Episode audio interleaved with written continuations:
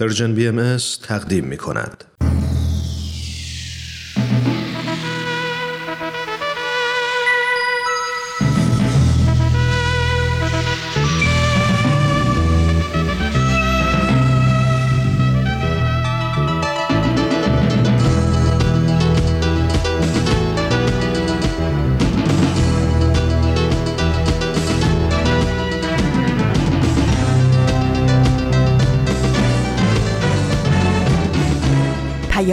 دوست، برنامه‌ای برای تفاهم و پیوند دلها.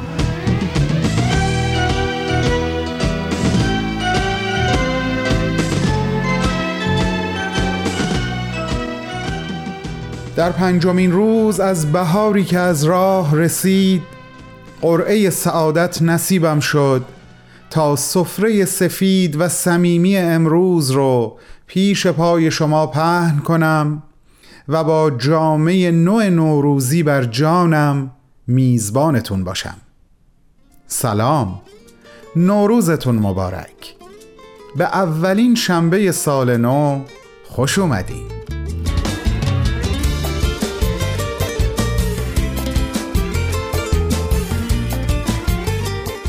الهی سفره هفت سین سعادت، سرور، سربلندی، سرفرازی، سالاری، سرسبزی و سادگی همیشه در زندگیتون گسترده باشه و بهار زیبایی و تراوتش رو از دلهای شما وام بگیره.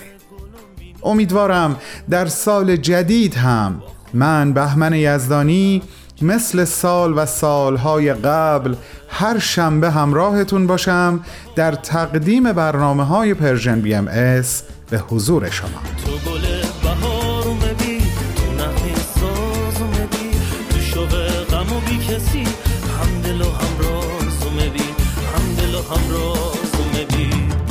یه روزی های پری برا غزلتم سراغه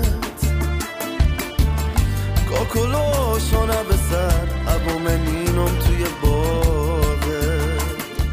امروز که 5 فروردین ماه سال 1402 خورشیدی هست و 25 مارس 2023 میلادی، با فرازی دیگه از اثر جاویدان حضرت بهاءالله شارع آیین بهایی یعنی کلمات مکنونه و همچنین قسمت‌های دیگه از برنامه سخنرانی و معماران صلح از شما پذیرایی خواهیم کرد.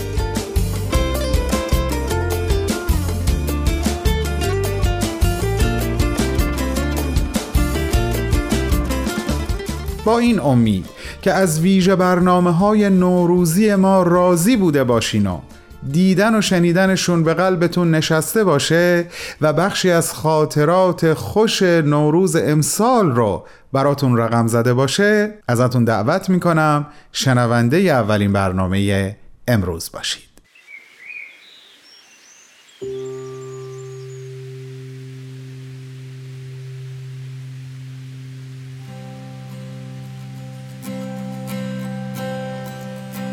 ای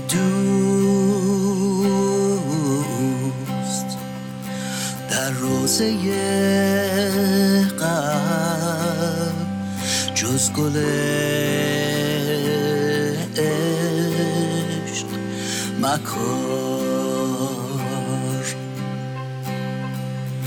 و از زیل بلبل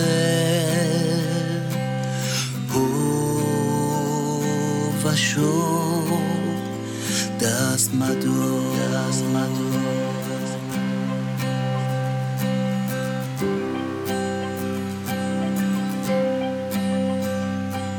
مصاحبت ابرار را غنیمت دان و از مرافقت اشرار دست و دل هر دو بردار.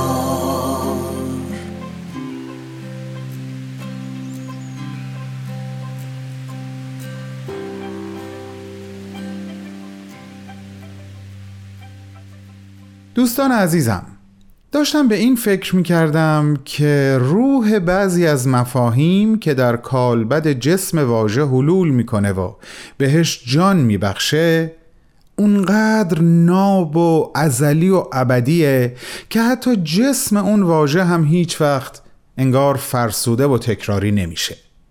به نظر من یکی از اون مفاهیم عشق هست.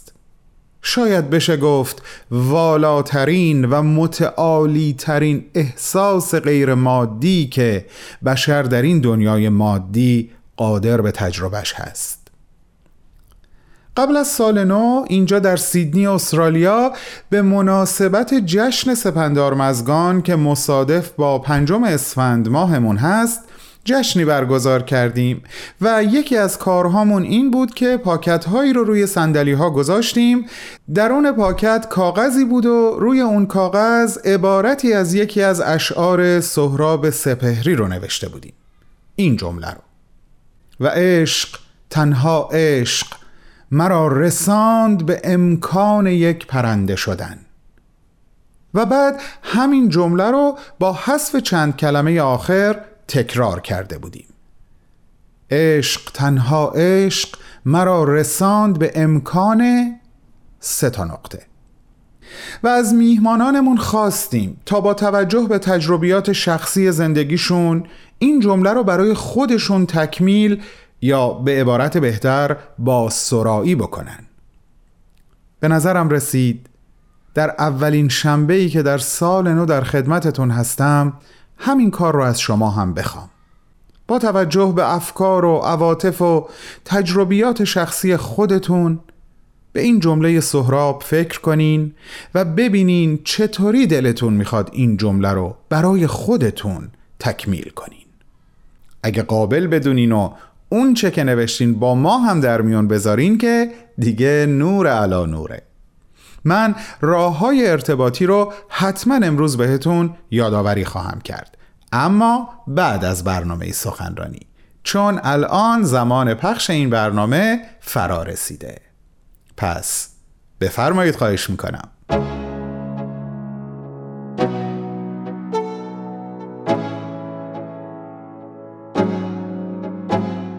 دوستان خوب و عزیز، در برنامه سخنرانی امروز با دومین بخش از گزیده سخنرانی آقای دکتر فریدون جواهری با شما هستیم. آقای دکتر جواهری عضو پیشین عالی‌ترین مرجع اداری جامعه جهانی بهایی موسوم به بیت العدل اعظم، همچنین مشاور پیشین سازمان ملل در زمینه توسعه و پیشرفت جوامع انسانی، در 32مین کنفرانس سالانه انجمن دوستداران فرهنگ ایرانی که از اول تا 5 سپتامبر 2022 میلادی به صورت مجازی برگزار شد، سخنرانی داشتند تحت عنوان نگاهی نوین به فرایند مشورت و تصمیم گیری. هفته قبل اولین بخش این سخنرانی رو گوش کردیم و امروز و این لحظه میریم به استقبال بخش دوم.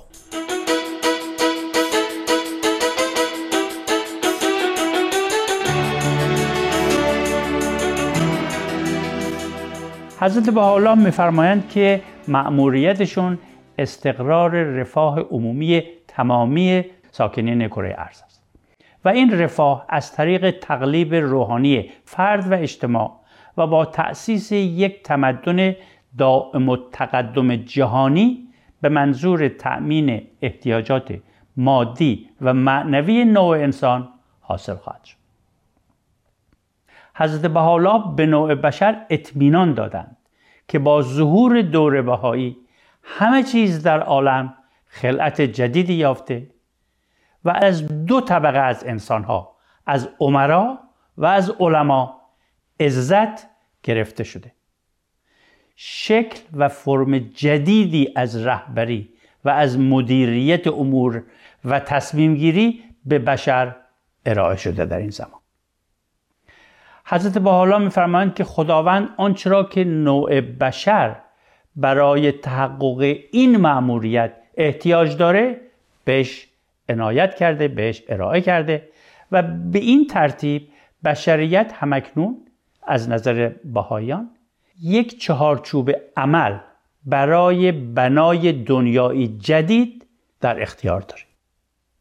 یکی از عناصر این چهارچوب عمل، دوستان عزیز، فرایندی است به اسم مشورت که حضرت بهاءالله از پیروان خودشون خواستند اون رو در تصمیم گیری های خودشون به کار ببرند و در بیانی به زبان عربی که بنده مضمون فارسی اون رو براتون میخونن توضیح میفرمایند که هیچ کس نمیتواند به مقام واقعی خود برسد مگر با تمسک به عدالت.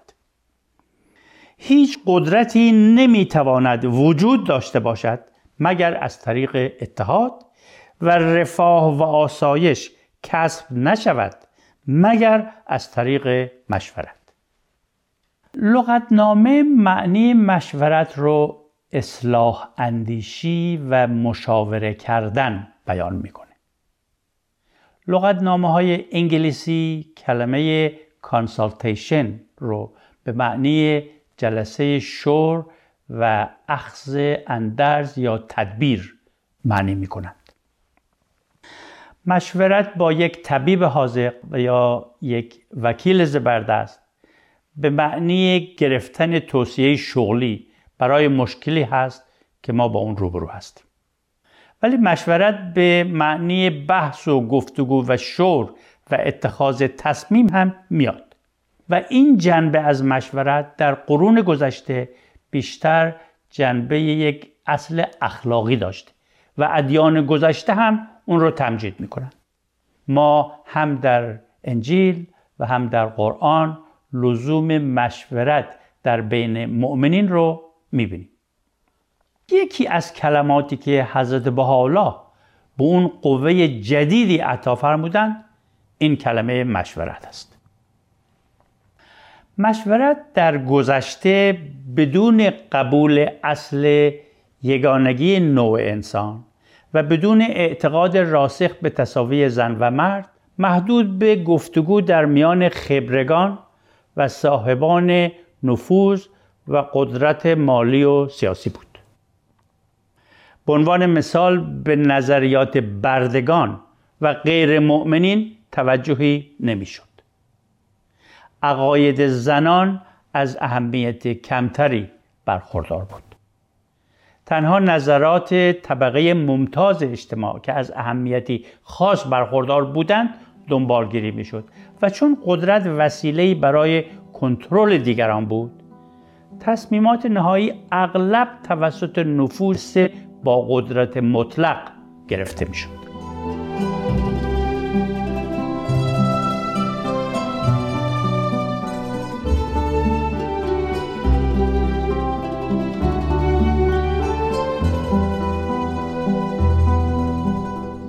عزیزان، شما شنونده گزیده‌ای از صحبت‌های آقای دکتر فریدون جواهری هستید که در 32مین کنفرانس انجمن دوستداران فرهنگ ایرانی در سال 2022 میلادی ایراد کردند.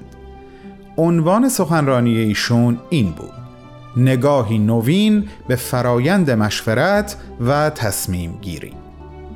بعد از چند لحظه کوتاه با هم صحبت‌های آقای دکتر رو دنبال میکنیم.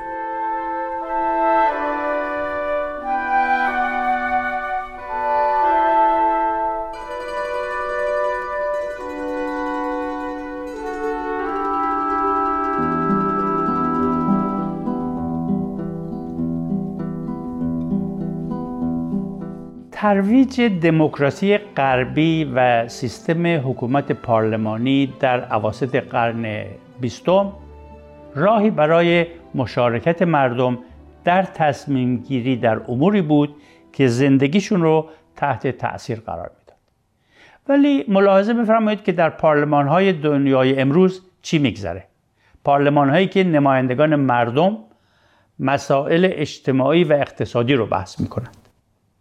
این مباحث اغلب شکل یک مباحثه بین دو گروه مخالف و رقیب رو داره و نماینده ها به جای رأی دادن بر اساس نظریات شخصی خودشون و به منظور بهبود رفاه عام مجبورند بر اساس خط مشی‌های حزب سیاسی خودشون رای بدن. حالا بنده اینجا یه سوال دارم. ببینید، تقلید کورکورانه از نظرات مذهبی یک فرد از طبقه روحانی صحیحاً منسوخ شده و دیگر قابل قبول هم نیست. پس چرا احزاب سیاسی میتونند نظریات سیاسی خودشون رو به نمایندگان مردم دیکته بکنند و بگن که رأیشون درباره مواضعی که زندگی مردم رو تحت تاثیر قرار میده چی باید باشه؟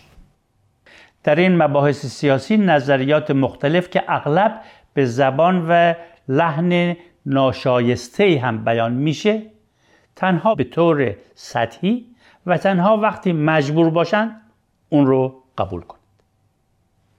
و این تنها مشکل هم نیست. عملکردهای دیگری برای به بازی گرفتن روند تصمیم گیری به کار برده میشه، به امید اینکه گروه معینی در قدرت باقی بمانند. با این مسائل شما آشنا هستید، ولی به عنوان مثال میشه گفت بسیج طرفداری از یک نظر خاص از طریق پروپاگاند، استفاده از اختیارات و نفوذ یک مقام برای پیشبرد یک موضوع، قبول یک نظریه یا یک پروژه از طرف یک گروه با وعده این که در عوض گروه مزبور پروژه دیگری از گروه طرف مقابل رو قبول خواهد کرد. ساختن و پخش اخبار دروغی و اطلاعات غلط برای حمایت یا مخالفت با یک پروژه مخصوص و یا حتی رسواسازی افراد وابسته به جبهه مخالف. و این کشمکش‌ها همونطور که می‌دونید به اسم مشورت به اینجا ختم نمیشه. انواع و اقسام تاکتیک‌ها برای به تأخیر انداختن اتخاذ یک تصمیمی که در جهت دلخواه حزب پیش نمیره و یا حتی محکوم کردن تصمیمی که با رأی اکثریت اتخاذ شده به خاطر تضعیف قوای اجراییش انجام میشه، بدون توجه به اینکه این قبیل اعمال موجب کاهش حس اعتماد مردم به تمامی سیستم حکومت میشه. سوال من اینجاست، علت بنیادی این طرز عمل چی هست؟ آیا این طرز رفتار تا حد زیادی بازتابی از روابط موجود در بین بخش‌های مختلف اجتماع نیست؟ بیت العدل می‌فرمایند روابط بین سهم‌های بازیگر در جهان، یعنی شهروندان، هیئت اجتماع و نهادهای اجتماع، نمایانگر نزاع و نفاقی است که از خصوصیات مرحله متلاطم انتقال و تحول می باشد. این سه بازیگر که مایل نیستند به مثابه اجزای وابسته یک کلیت ارگانیک عمل نمایند، در چنگ تلاشی بیهوده و بی‌ثمر برای کسب قدرت اسیرند. آیا این طرز رفتار نشانه‌ای از اصرار در تمسک به عادات و رویکردهای دوران گذشته تاریخ، یعنی دوران بچگی جمعی نوع بشر و نشانه یک نوع یک دندگی غیر عاقلانه در برقرار نکردن روابطی متناسب با احتیاجات سن بلوغ جمعی به نظر نمیاد؟ وجه تشخیص فرایند تصمیم گیری و مدیریت امور نوع انسان حالا که در آستانه بلوغ جمعی خودش ایستاده چی باید باشه؟ به نظر خاضعانه بنده، قبول و بکارگیری اصول مشورت به نحوی که حضرت بهاءالله اون رو به بشر ارائه فرمودن یکی از عوامل اصلی این فرایند باید باشه.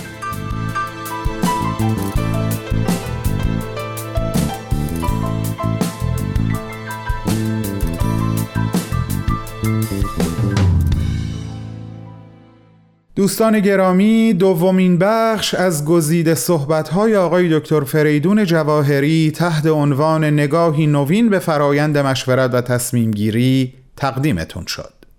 آقای دکتر جواهری همونطور که عرض کردم عضو پیشین عالی ترین مرجع اداری جامعه جهانی بهایی یعنی بیت العدل اعظم هستند و همچنین مشاور پیشین سازمان ملل در زمینه توسعه و پیشرفت جوامع انسانی در نقاط مختلف جهان، اون هم برای سالیان طولانی. ایشون این سخنرانی رو در سومین روز از 32مین کنفرانس انجمن دوستداران فرهنگ ایرانی که از اول تا 5 سپتامبر در سال گذشته یعنی 2022 میلادی به صورت مجازی برگزار شد ایراد کردند. شما عزیزان اگر علاقه‌مند به شنیدن سخنرانی کامل آقای دکتر هستید، میتونین لینک این سخنرانی رو در وبسایت ما www.persianbms.org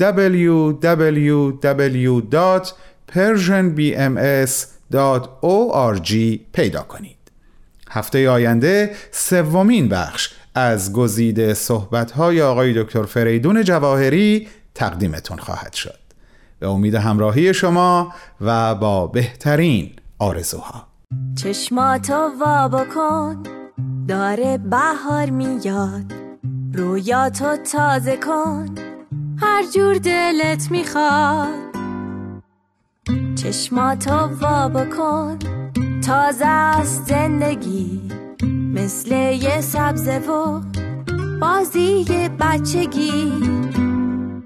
امسالو تازه کن با فکرای قشنگ، با عشق و خوبی یا با دشمنی بجنگ. حفظین زندگی یعنی حال نو، یه فال حافظ و لبخند سال نو.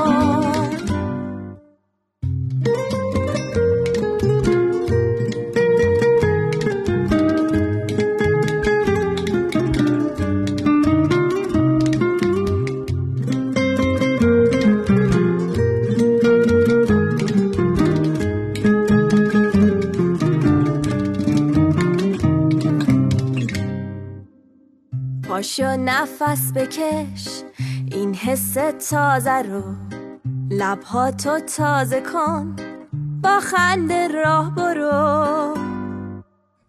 داره بهار میاد، رویاها تازه شه، هر روز تو باید یه سال نو باشه. امسالو تازه کن با فکرای قشنگ، با عشق و خوبی یا با دشمنی بجنگ. حفظین زندگی یعنی حال نو، یه فال حافظ و لبخند سال نو. امسالو تازه کن با فکرای قشنگ، با عشق و خوبی یا با دشمنی بجنگ. حفظین زندگی. حضور یکایک شما دوستان عزیزم سلامی دوباره عرض می کنم و به محبت قلبی و همیشگی خودم و همه همکارانم در رادیو پیام دوست اطمینانتون میدم. فرصت خوبیه که راه‌های ارتباطی رو یادآوری و ازتون همین اول سالی دوباره دعوت بکنم که ارتباطتون رو با ما نه تنها حفظ کنین بلکه اون رو افزایش بدین.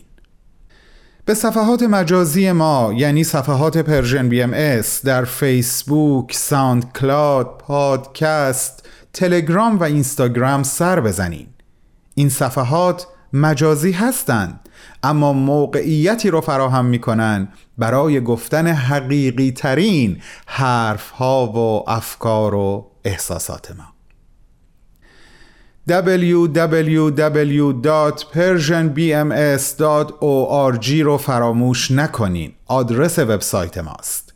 اگر در سال گذشته در وبسایت ثبت نام نکردین، امسال حتماً لطفاً این کار رو انجام بدین تا همکاران من هر ماه برای شما یک خبرنامه از طریق ایمیل ارسال کنن. پنجشنبه‌های ما رو فراموش نکنین. منظورم صفحه دردانه پرژن بی ام اس هست که متعلق به فرزندان نازنین شماست و البته خود شما. علاوه بر این که هر پنجشنبه برنامه‌ها در صفحه دردانه گذاشته میشه، لینک اون برنامه‌ها هم در صفحه اصلی پرژن بی ام اس در تلگرام در اختیارتون قرار میگیره. اما شماره تلفن هامون، شماره مستقیم ما هست 001-703-671-88-88 و شماره واتساپ 001-847-425-79-98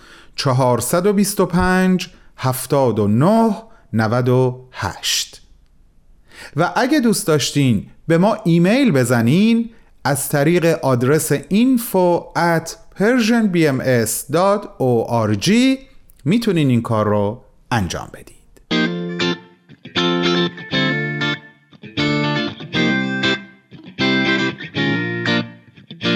دنیای ما جای عجیبیه. هر روزش اتفاقایی میفته که باعث میشه یه عالمه سوال تو ذهنمون ایجاد شه.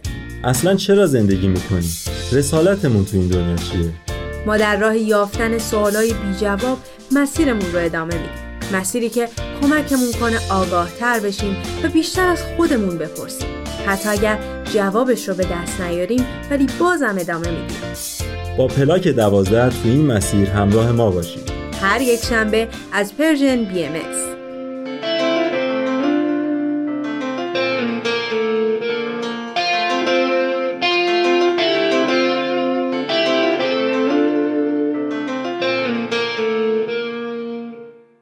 برنامه معماران صلح آماده پخش عزیزان. پس آخرین یادآوری رو انجام میدم و شما رو به این برنامه و این برنامه رو به شما میسپارم. به دلیل بازپخش بودن این برنامه گاهی ممکنه صحبتی به میون بیاد یا مثلا تاریخی عنوان بشه که با امروزی که داریم دوباره بهش گوش میکنیم همخوانی نداشته باشه. حالا دیگه این شما و این قسمتی دیگه از بازپخش برنامه معماران صلح.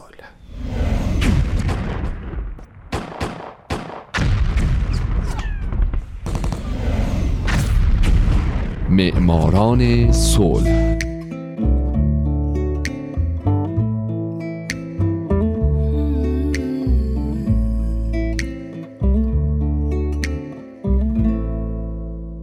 اینجا رادیو پیام دوسته و این یک قسمت دیگه از برنامه معماران صلح.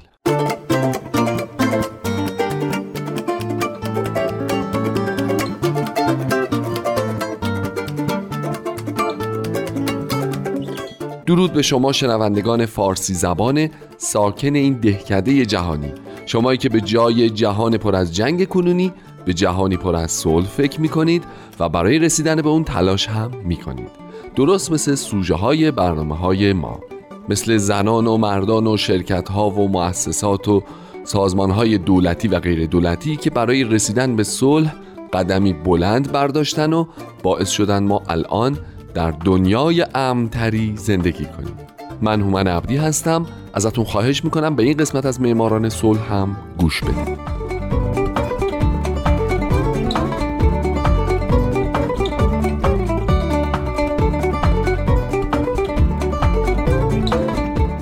این هفته سال 1993 نلسون خولیشزا ماندلا، قسمت سوم و پایان.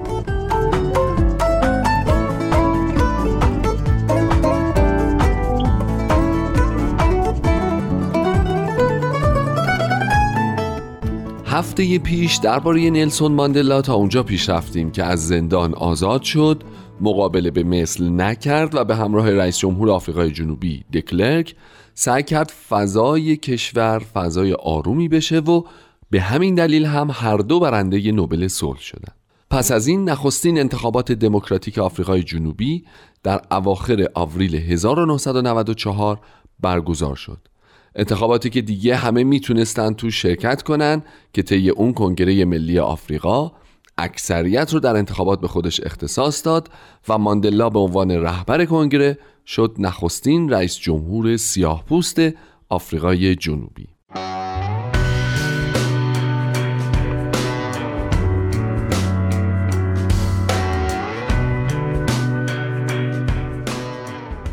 ماندلا در دوران ریاست جمهوریش از سال 94 تا 99 رهبری انتقال فرمانروایی بین اقلیت و آپارتاید رو بر عهده داشت و به خاطر حمایت از صلح ملی و بین‌المللی بسیاری از مردم و دولت‌های جهان به تحسینش پرداختند. ماندلا که دیگه مردم آفریقای جنوبی به خاطر احترام فوق‌العاده‌ای که براش قائل بودند، او رو مادیبا صدا می‌کردند، از هر فرصتی برای اتحاد سیاهان و سفیدها در کشورش استفاده می‌کرد. مثلا زمانی که آفریقای جنوبی میزبانی جام جهانی راگبی 1995 رو بر عهده داشت، ماندلا اتباع غیر سفیدپوست آفریقای جنوبی رو به حمایت از تیم ملی راگبی این کشور که مورد نفرت همگان هم بودن فراخوند. او بعد از قهرمانی تیم کشورش با پوشیدن لباس این تیم جام جهانی رو به کاپیتان سفیدپوست او فرانکو پینار اهدا کرد، اقدامی که در اون زمان گام مهمی در راستای برقراری آشتی میان سیاهان و سفیدپوستان آفریقای جنوبی محسوب میشد.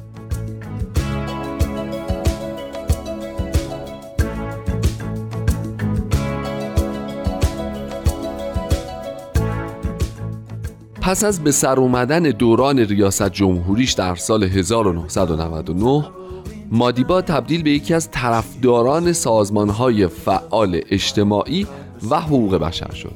او در این دوران برای تکثیر عقاید خودش به بسیاری از نقاط جهان سفر کرد و با سخنرانی‌هاش مردم رو به سوی وحدت راهنمایی کرد. ماندلا به خاطر این فعالیت‌هاش برنده جوایز بیشماری از کشورهای مختلف از جمله بریتانیا، آمریکا، کانادا و کشورهای دیگه شد. اما دوران کهولت کار خودش رو کرد. او در تابستان 2001 متوجه شد که بیماری سرطان پروستات به سراغش اومده، اما ماندلا تونست در طول 7 هفته درمان بشه و سلامتی خودش رو دوباره به دست بیاره.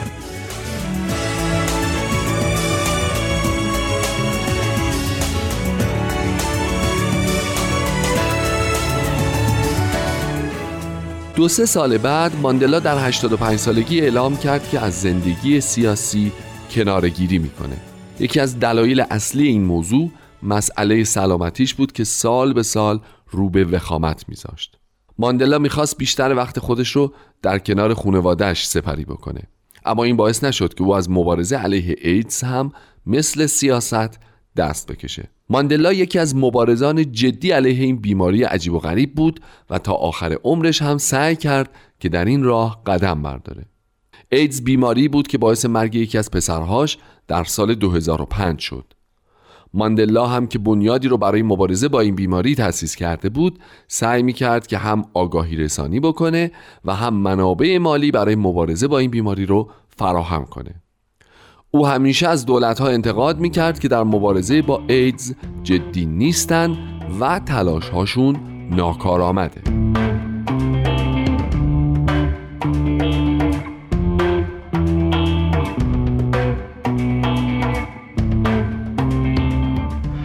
یکی از یادگارهایی که نلسون ماندلا، یکی از دو برنده جایزه نوبل صلح سال 1993 به جای گذاشته، سازمان ریشسفیدان سازمان ملل متحد. این سازمان، سازمانی غیر دولتی تشکیل شده از چهره‌های دولتی که دیگه فعالیت سیاسی نمی‌کنن. اونا خودشون رو به عنوان رهبران مستقل جهان برای گسترش صلح و حقوق بشر معرفی می‌کنن. این سازمان در سال 2007 تشکیل شد و چهره‌های آشنا مثل اخسر ابراهیمی، کوفی انان، جیمی کارتر، دزمونتوتو و آنگسان سوچی عضو اون هستند. فعالیت بنیاد ریش سفیدان در زمینه ترویج گفتگو، ایجاد صلح و حمایت از تلاش‌ها برای کاهش درد و رنج انسان، به ویژه از فقر و بی‌عدالتی در سراسر جهانه. به همین منظور اعضای ریش سفیدان جلسات متعددی رو با رهبران جهان ترتیب داده تا توجه اونها رو به این مسائل جلب کنه. جالبه که بدونید اعضای سازمان ریش سفیدان با رهبران ایران هم دیدار کردن.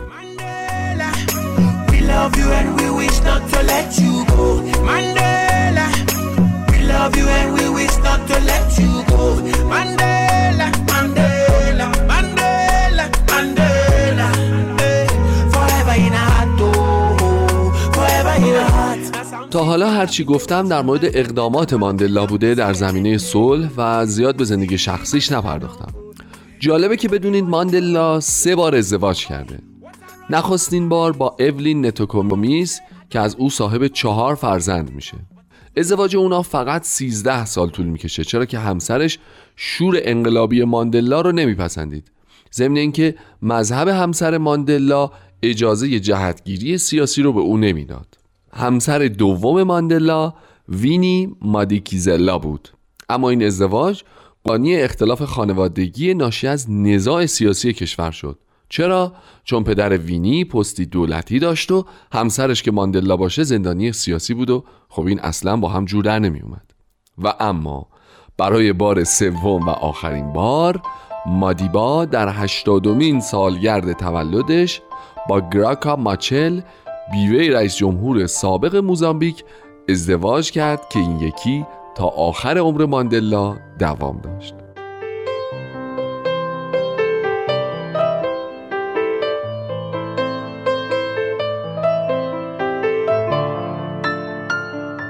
ماندلا در زمینه صلح جهانی اونقدر تاثیرگذار بوده که حتی روز 18 ژوئیه، روز تولدش، به افتخار او روز جهانی ماندلا نامگذاری شده و در تقویم سازمان ملل متحد قرار گرفته.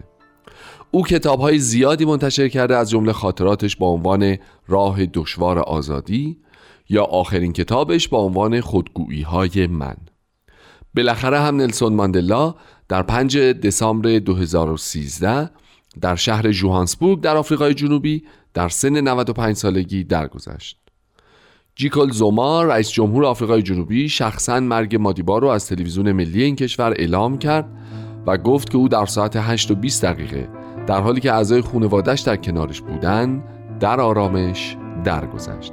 پیکر او رو 10 روز بعد از مرگ در جمع 450 نفر از اعضای خانواده‌اش و به دور از لنز دوربین‌ها و طبق آداب سنتی قبیله‌ای که در اون زاده شده بود به خاک سپردند.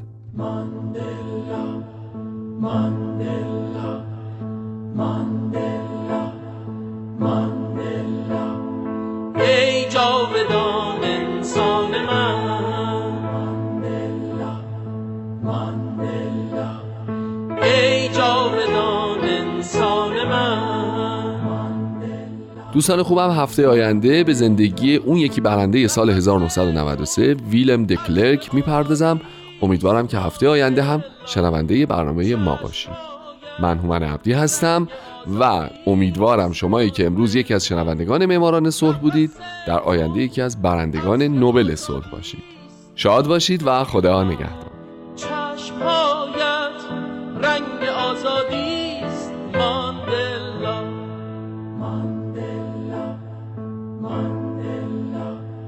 ای جاودان انسان من.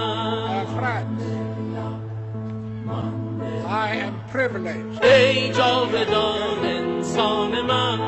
At the invitation of the campaign to make public. دستهایت پرچم آزادی. آزادی.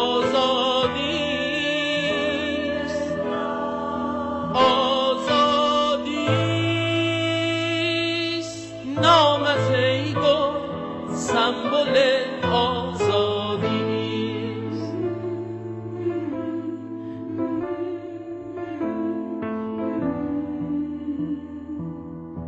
گل لاله، گل حسرت، همه جا عطر تو را می جویند و شقایق از تو می پرسد آزادی کجاست؟ ماندلا، ای محبوب دلها.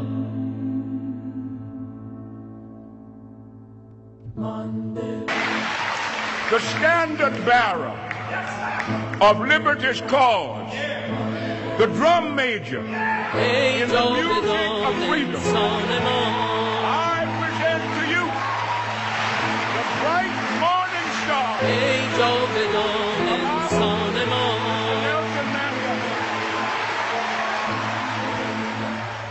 با تو هستم، با تو هستم، با تو هستم، ای گل آزادی. با تو هستم، با تو هستم،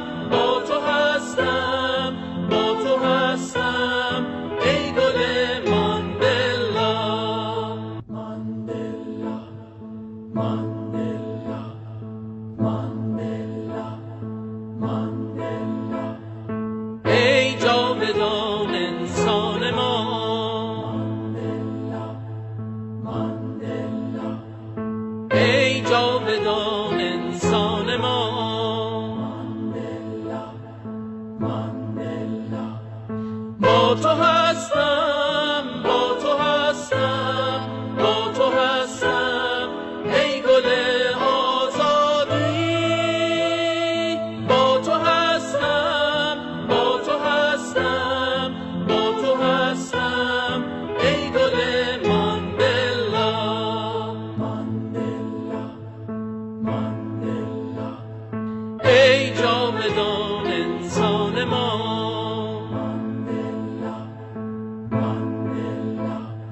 ای جاودان انسان ما.